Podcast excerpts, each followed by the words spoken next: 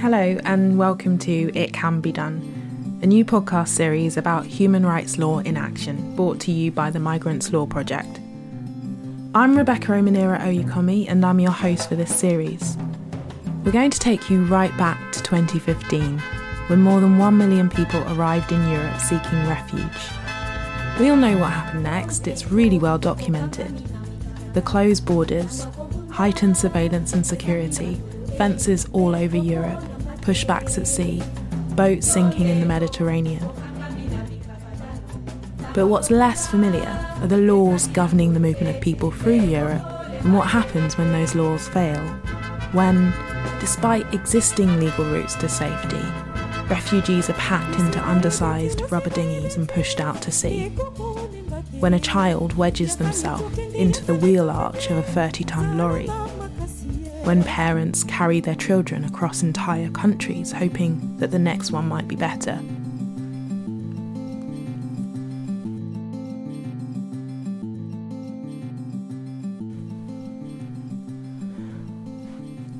In this series, I'm going to tell you the story of a group of people lawyers, doctors, community organisers, refugees, interpreters all people who pooled their skills to challenge a system that wasn't working. They were gathered together by the Migrants Law Project and they spotted an injustice and worked together across borders to challenge it, using the law to come up with a solution. And this is not just a story about Europe's refugee crisis, it's about human rights and it's about using the law creatively and it's about working together to show what can be done. My name is Kotaiba. I'm from Syria. My date of birth, 1st of January 1999. I have four brothers and two sisters. Kotaiba was 12 when the Syrian civil war upended his life. Before the war, life was ordinary. He loved school and his friends and playing solhajan, a sport which is sort of like basketball, which he was really good at. He even dreamed that one day he might play professionally. He was top of his district, he told me. But the protests escalated. President Bashar al Assad began a brutal crackdown, and Kotaiba's childhood idyll was shattered. Several of his friends were killed when bombs fell in their hometown. One friend survived an attack but lost both his eyes. Meanwhile, Kotaiba's large family scattered, and in 2014, mum, dad, Kotaiba, and his two brothers travelled to Jordan. One of Kotaiba's older brothers, then a brilliant young university student in his early 20s, became really unwell and needed extra care. The family wanted him to join a sister who was living in England with her family at the time, and there was an older brother living in the north of England too. And so it fell to Kotaiba, who was then 15, to get him, his brother, his brother to safety in the UK. The brothers travelled on foot from Turkey to Greece, going from country to country, until finally, after a traumatic, terrifying journey, they arrived in Calais. Kotaiba was just a short train ride from the UK, where his brother and sister lived. His journey would soon be over. First, he needed to find the hotel he'd been told about. He didn't have an address, just a name. Once I arrived in Calais,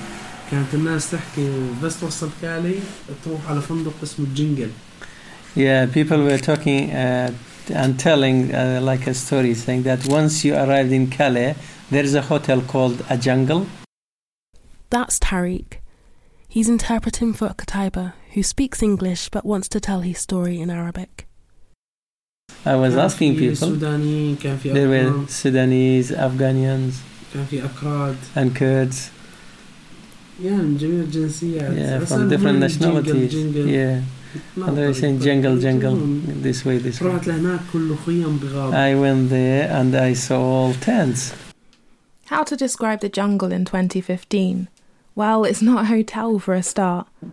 It's mud, it's tents, just a few acres of barren land, home to thousands of people sleeping in tents and whatever they could find to keep themselves warm at night. And there, at that time, there weren't that many provisions. There was not even any sanitation. But there was hope. And if you climbed a small hill on the edge of the camp, went right to the very top, you could just see the white cliffs of Dover. A sliver of sea, a blurred, heavily policed border between France and the UK. When Kotaiba arrived in Calais, he went to meet a cousin of his who was already in the jungle I told him this is a hotel they call it jungle. He said yes, this is a hotel they call it the jungle.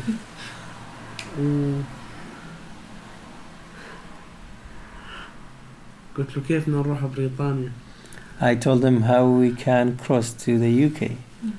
يقول لي اليوم بالليل بنطلع بنحجز بالقطار وبنطلع He told me that tonight we will book a train ticket and we will go. وفعلا رحنا على الترين. And yes, actually we went to the train. بس مو عن طريق التيكت. But not through a ticket or to buy a ticket. نط من ورا الشباك. Yeah, we have to uh, jump over the high fence. So you jumped. I jumped. Obviously, we've invested in the security fence at Calais and now the security fence at Coquelles, where the Channel Tunnel entrance is on the French side. The French are sending an extra 120 police.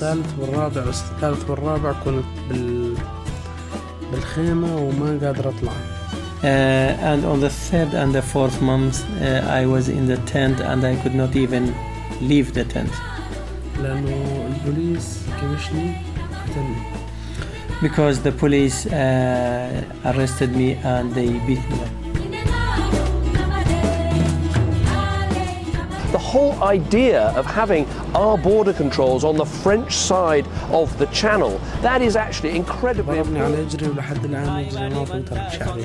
And they hit me on my uh, leg, and up until now, I've got difficulties walking.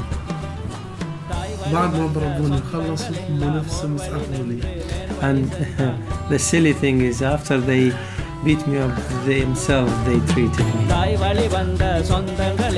Look, this is very testing, I accept that, because you've got a swarm of people coming across the Mediterranean, seeking a better life, wanting to come to Britain, because Britain has got jobs, it's got a growing economy, it's an incredible place to live, but we need to protect our borders by working hand in glove with our I was personally offended by uh, a very um, dehumanizing um, description of, of a group of people, which was picked up, and there was there seemed very little challenge to uh, that comment. I mean, there were sort of the what they would call the usual suspects, you know, who who would be, but there was there was no sense of outrage that anyone could um, describe a group of people in that way.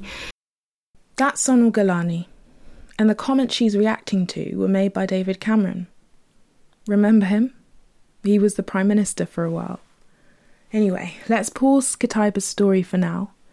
To understand what happens to him next, you really need to know more about the group he was part of, the people who he came to trust, the people pushing back against politicians like David Cameron, who poured money into fences and talked about security at borders, all the while refugees like Kotaiba and his brother fled.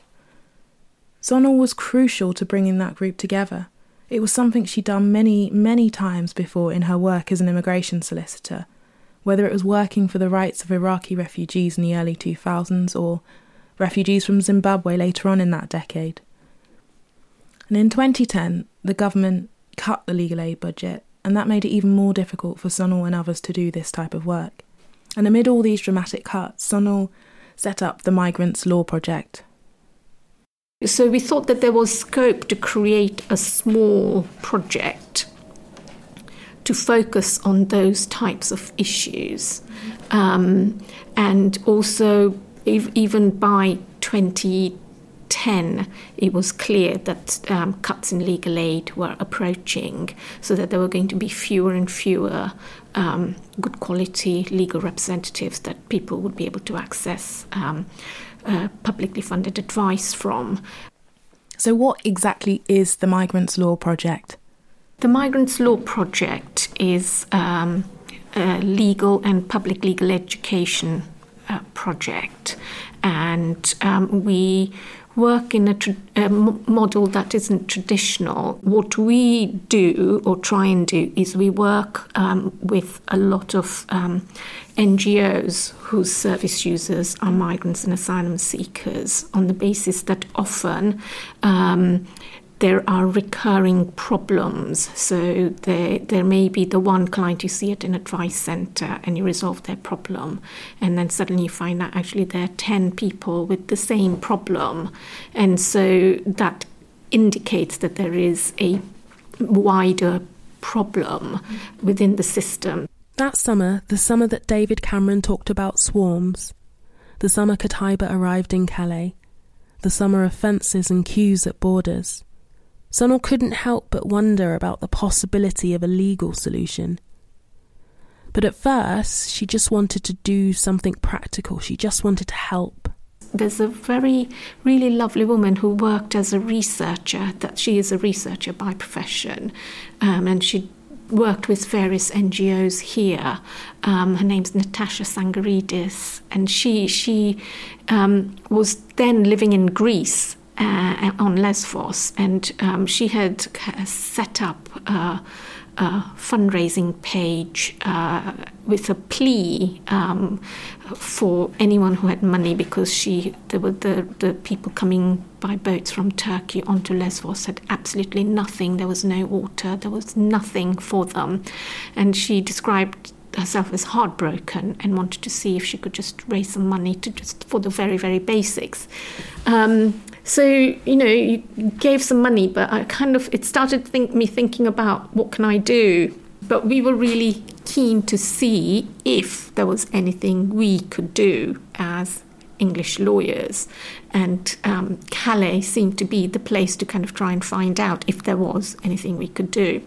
Well, I've been working with Sonal, who um, is the driving force behind the Migrant Law Project. She set it up um, I've been working with her since about 2003. That's Charlotte Kilroy, a barrister at Doughty Street Chambers in London. Like Sonal, Charlotte had an interest in using the law to get at the root cause of social problems. It's all about unblocking things.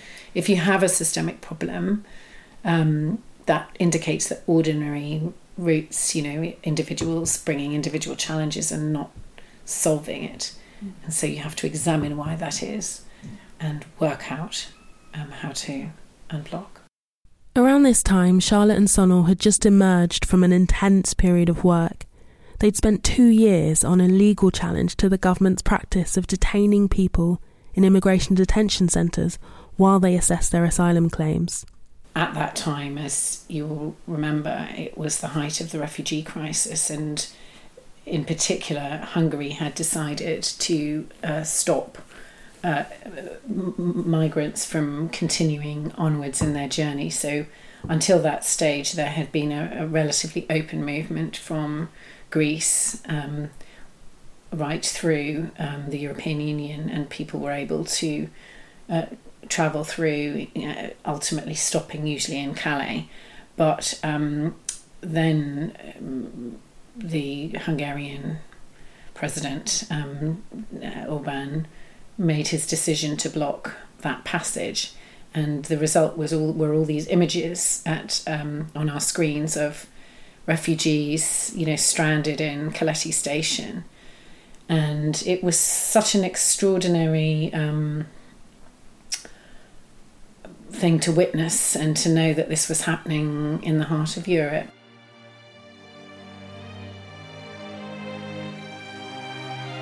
We think there are something like two or three thousand refugees here. You can see them down in the concourse of Keleti railway station. It's raining pretty hard this morning, so uh, they've been taking shelter. A lot of them have been sleeping here. And having watched it on the, on our screens, I think I, I took a decision one day to, in the beginning of September to go out, just fly out to Hungary to look at it to see if there was anything that you know I could think of that could be done. Also, I just felt I, I needed to see something like this, knowing as I well, feeling very strongly that this was something that should we shouldn't be witnessing in Europe.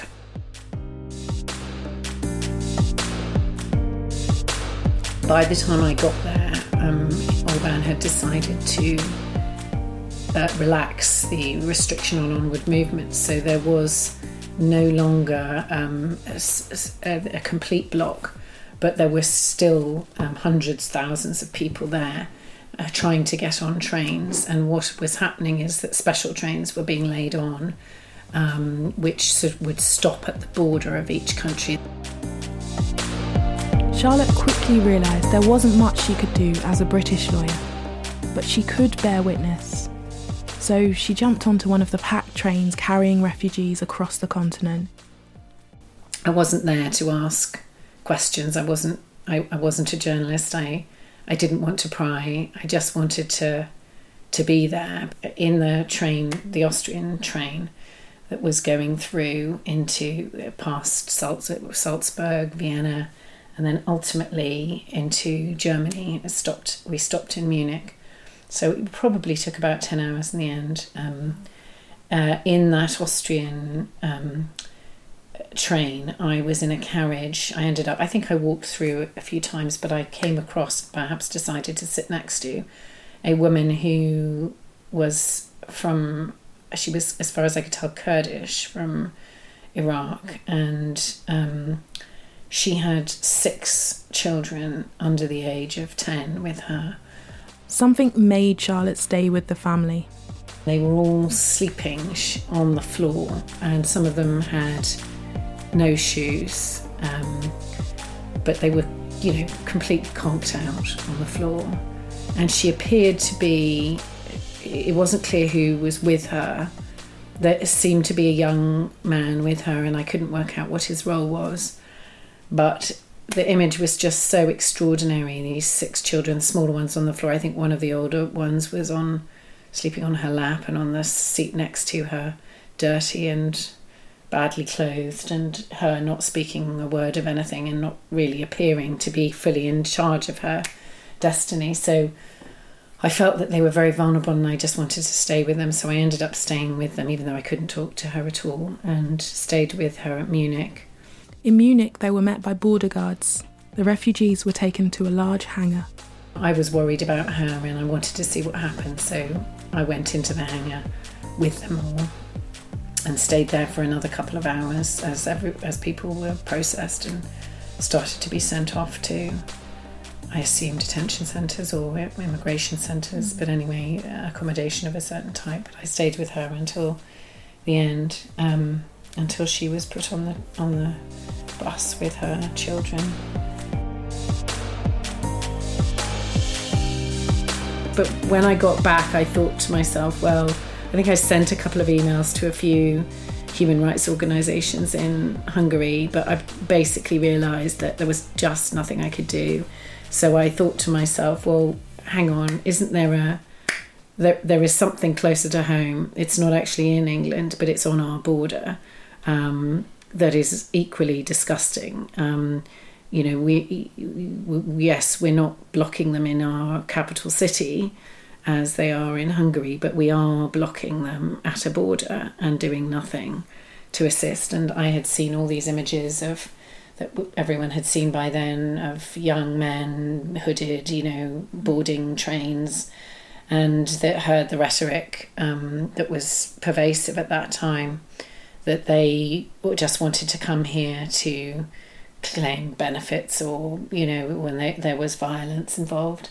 And I knew from my experience that it was very, very unlikely that people would put themselves at that kind of risk unless they had a reason for coming.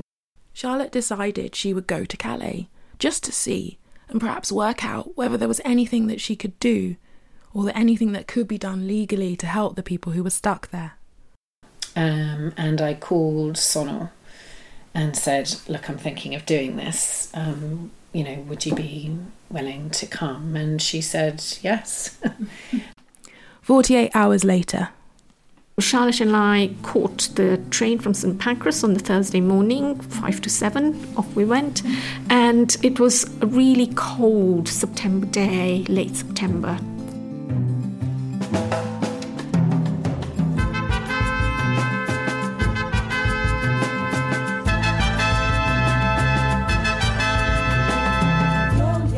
Next time on It Can Be Done. Kotaiba and the other refugee children meet the lawyers, but will they trust them? Meanwhile, more members of our team come to Calais.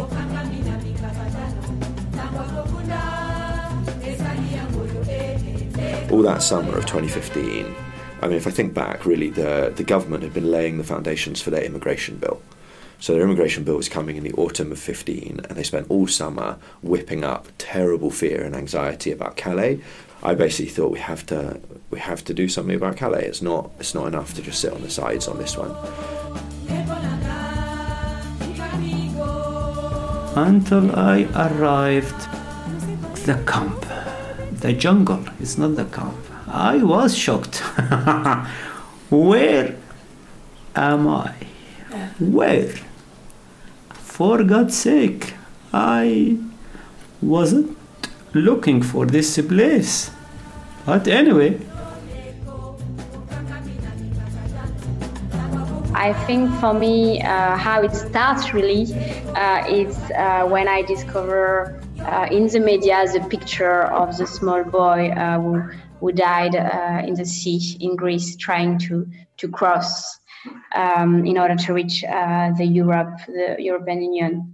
Um, he was from Syria, and I had the chance to travel to Syria a few years before, um, and I felt uh, frustrated uh, because of the situation in Syria. I didn't know how to help, what I could do, um, because I, I just loved so much this country.